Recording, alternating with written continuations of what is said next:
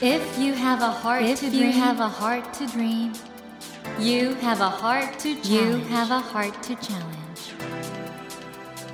take that Take challenge that challenge and realize, and realize your dream. Your dream.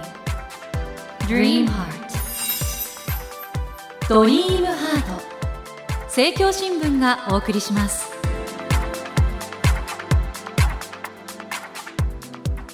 皆さんこんばんは。茂木健一郎です。東京 FM のスタジオから全国38局ネットでお送りしていますドリームハート。この番組は日本そして世界で活躍されている方々をゲストにお迎えして挑戦や夢に迫っていきます。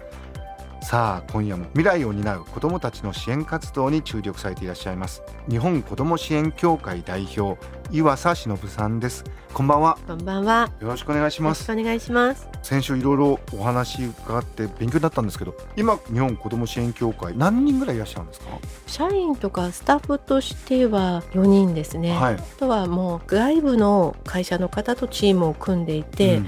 だいたい総勢で25人ぐらいでチームとしてはやっています。僕ねこの日本子ども支援協会についての新聞記事だったかなすごく感動したのがお金をちょっと節約したいから看板がなんか手が手書きっていうか紙の手書きみたいな看板使ってらっしゃいましたよあれ何の紙あれね、なんかうちに送られてきた封筒の下を切り取って、うん、封筒の下なんですか？書いただけなんです。それをいまだにそうなんです。ドアのところに使ってらっしゃるっていう、はい、数年前に事務所引っ越したんですけど、その看板も持って帰ってきました。ちゃんと付け直して。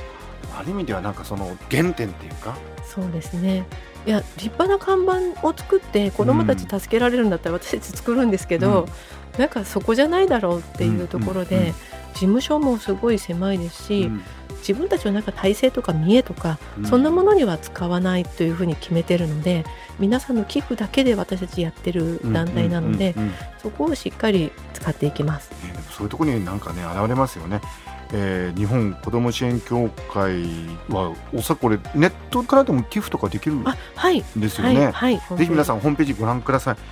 どんな今寄付の制度あるんですか？マンスリーサポートに行って、うんうんう月々1000円から支援を協会の活動を支えてくださいってあの私たち寄付里親って呼んでるんですけど、なるほど。はい、里親として直接子どもたちを見ている人を支えるうんこういった活動で子どもたちを間接的に支援していくような寄付里親寄付で支える里親という意味で、寄付里親っていうのを募集しています。ね本当でも子供は日本の未来ですもんね。今あの日本では、えー手元の資料で読みますと里親これは養育里親ってことですかね？の元で暮らしているお子さんはおよそ6000人だとはい、いうことなんですけれども、うん。これでまだまだこれ足りないんですか？足りないですね、うん。あの今4万2千人が保護されてますから、うん。その中で家庭養育ということを進めていくと大体8割ぐらいは家庭養育を進めていこうというような日本はね75%目標なんですけども、そこまで行こうとすると大体登録里親は12万から14万世帯が必要になってくるんですけども、うん今はね1万6千世帯なんですよ。ということは10倍ぐらいにはしないといけないということそうなんでです。そうなんです。本当にいろいろな問題課題があるんですけれども岩佐さんがやられている啓蒙活動とか、はこれ本当大事になってきますね。はいということでこんな現状の中でも里親の必要性を訴えてらっしゃる岩佐忍さんです。特に養育里親という物語じゃ、これ改めて養育里親ってどういう制度か教えていただけますか、はい。養育里親というのは、はい。ある一定期間一定期間というのはその子どもによってケースが違うので、うんうちのように11年一緒にいる子どももいますし本当に23ヶ月の子どももいますしいろんな子どもが親権者がいるお子さんを一緒に暮らしながらケアしていくような里親を求めています。それが養育里親と言われてはい、その養育里親というね制度自体を先週はちゃんと教えていただいたんですけどもえーそういう制度があるということを含めてですねいろんな啓蒙活動もやられています。日本子ども支援協会代表の岩佐忍さんに今週も教えていただきたいと思います。えーこの後どうぞよろしくお願いいたします。お願いします。ドリームハート。それでは今夜も岩佐さんのプロフィールをご紹介します岩佐忍さんは宮城県の生まれです。2010年に日本子ども支援協会を設立し2015年に法人化されました。現在は関西を拠点に虐待防止活動や里親の啓発支援を主に行っていらっしゃいます。その他オンライン里親会も設立し全国の里親の方々を支えていらっしゃいます。またご自身も養育里親として15歳の女の子と暮らしていらっしゃいます。岩佐さんあの今本当にお元気で笑顔も素敵でその岩佐さんが子供の時になんか先天性内臓障害だったってのははい。本当信じられないんですけど、そうなんですよ。だから私脱いだらすごいんですよ傷だらけで。えじゃあ大変な状況だったんです。どどんな感じだったんですか、いやもう本当にあの内臓いろいろ形成してるので、ええ。皆さんとちょっとポジションが違うとかそういうのもありますしあの何か片方しかないとかそういうのもありますし、え腸も皆さんの半分しかないので、そうなんです。その分ちょっと軽いかな。えっと今食生活とかはどうなんですか、うまく付き合うように結うんうん局うん。ずっと病気じゃない人生はないので、うん。もうここからうまく付き合っていかなきゃいけないので、うん。もう本当に自分で調整しながら食べ物も適度に気をつけながらはい。あこれあの宮城県でお生まれになられてはいで入院されたのが東北大学の附属病院だったってことなんですよね。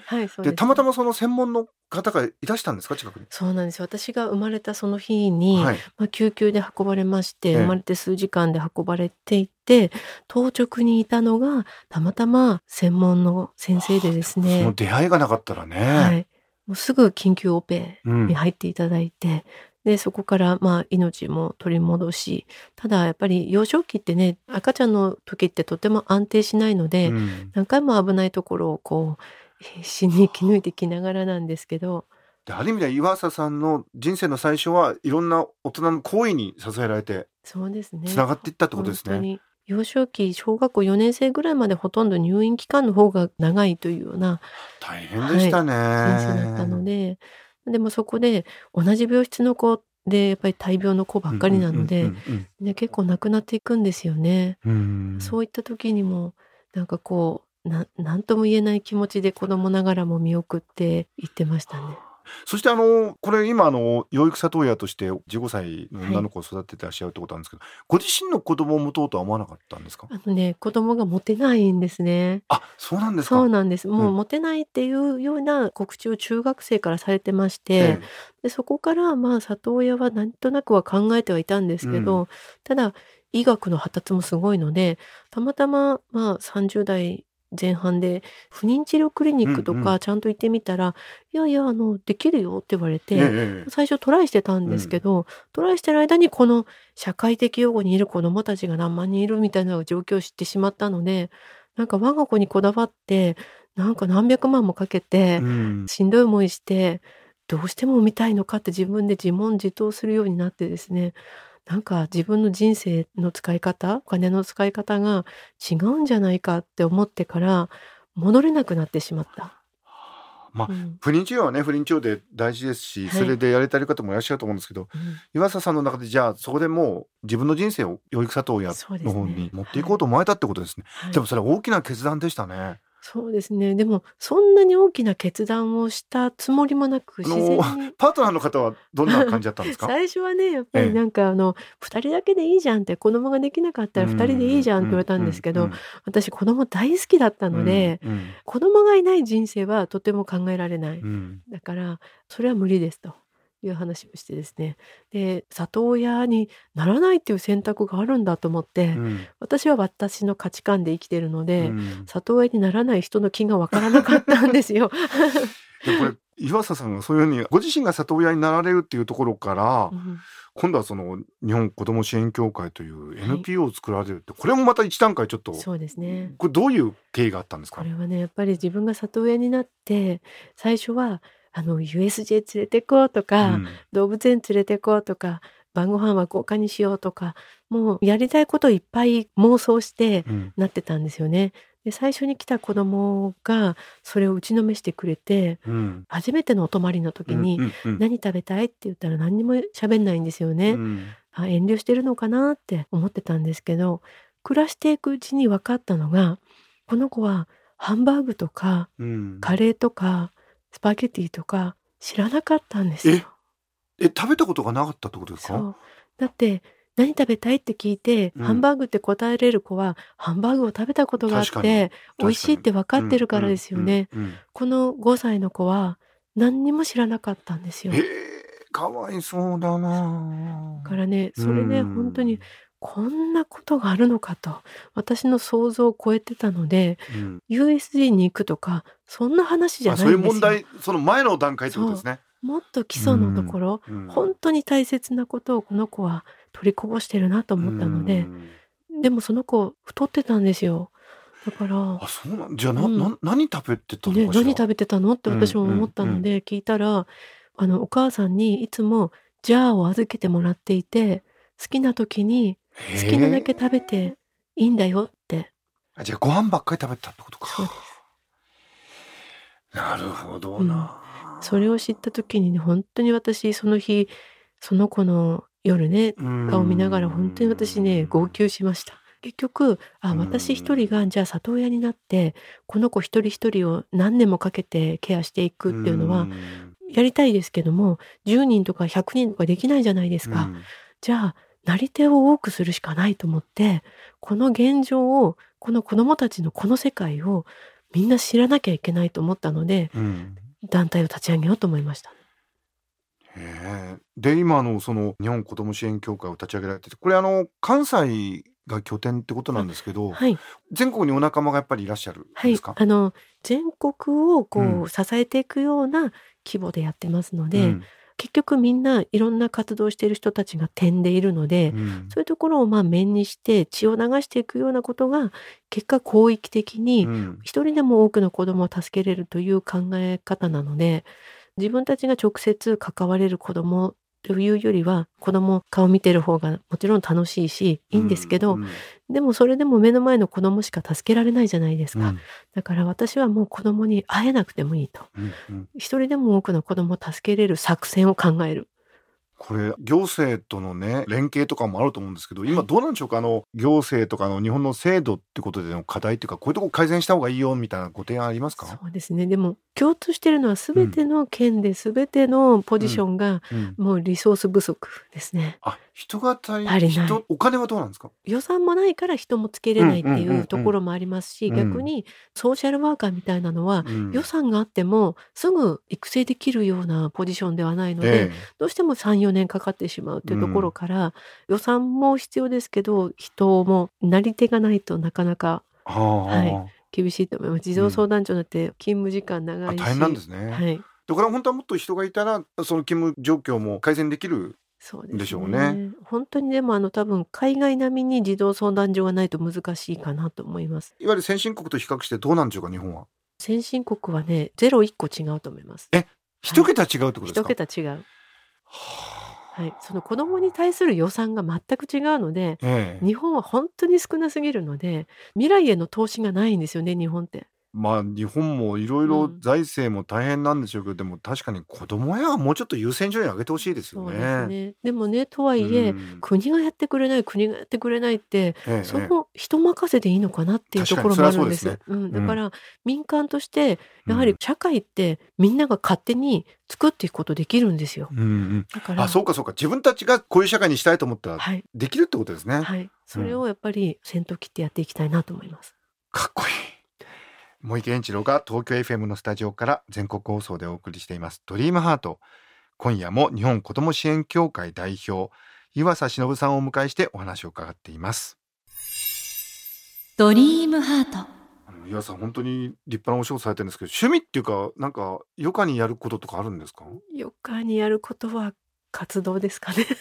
ちょっと待ってあじゃあもうずっと活動されてるんですか？ずっと活動してる。えそのエネルギーっていうかバイタリティはどっから来るんですか？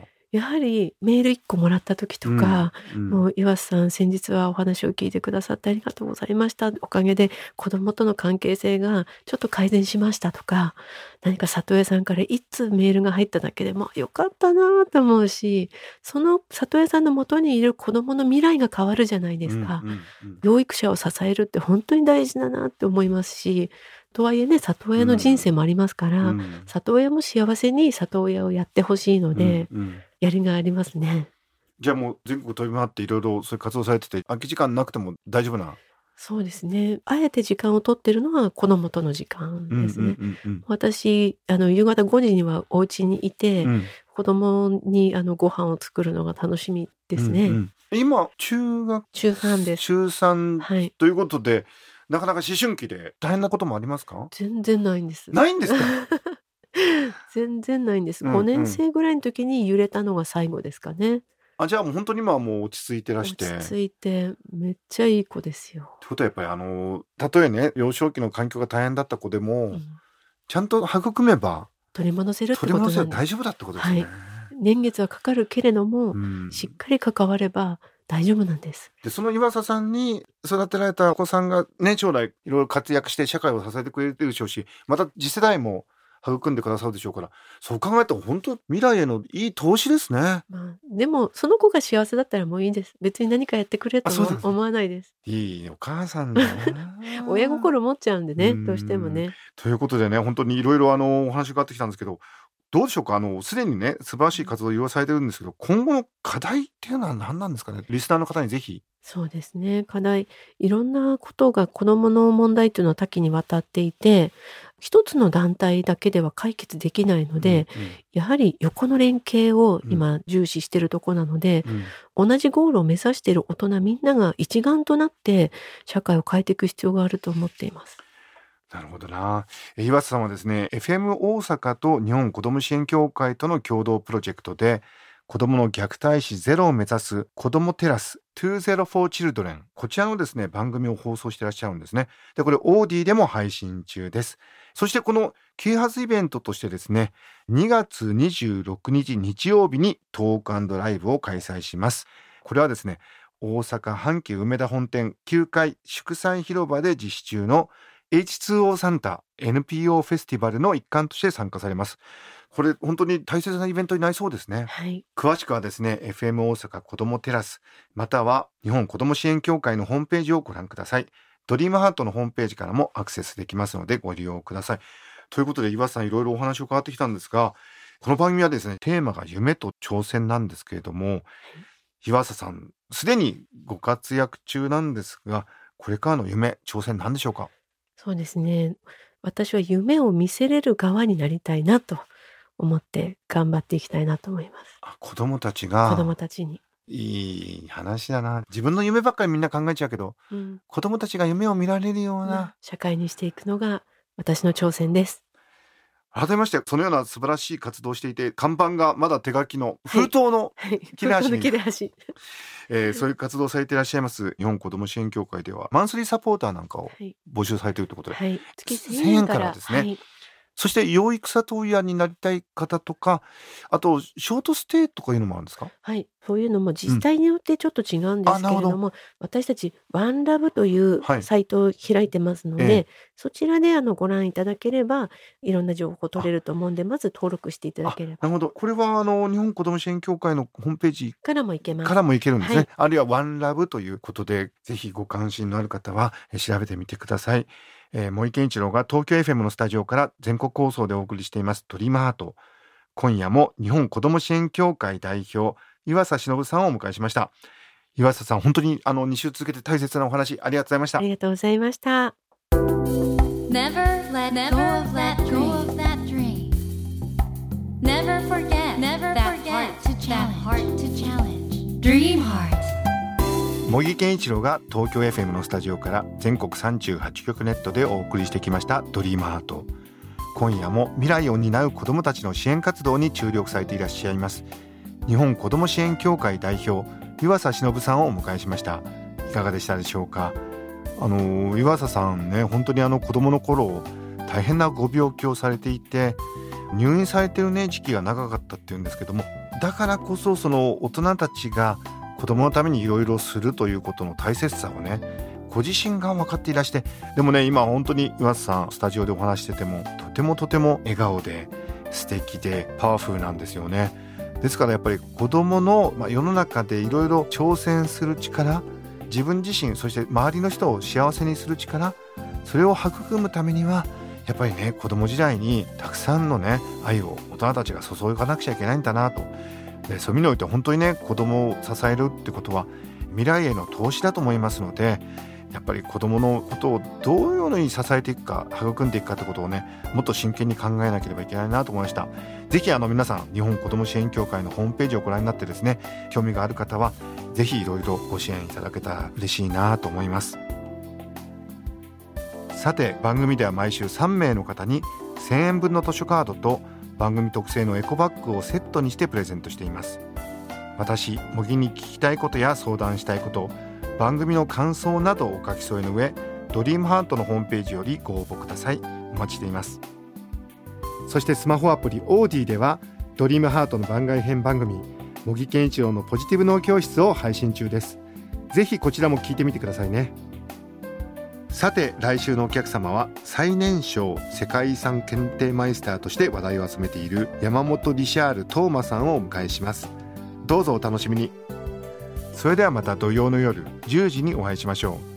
ドリームハートお相手は茂木健一郎でした。ドリームハート。政教新聞がお送りしました。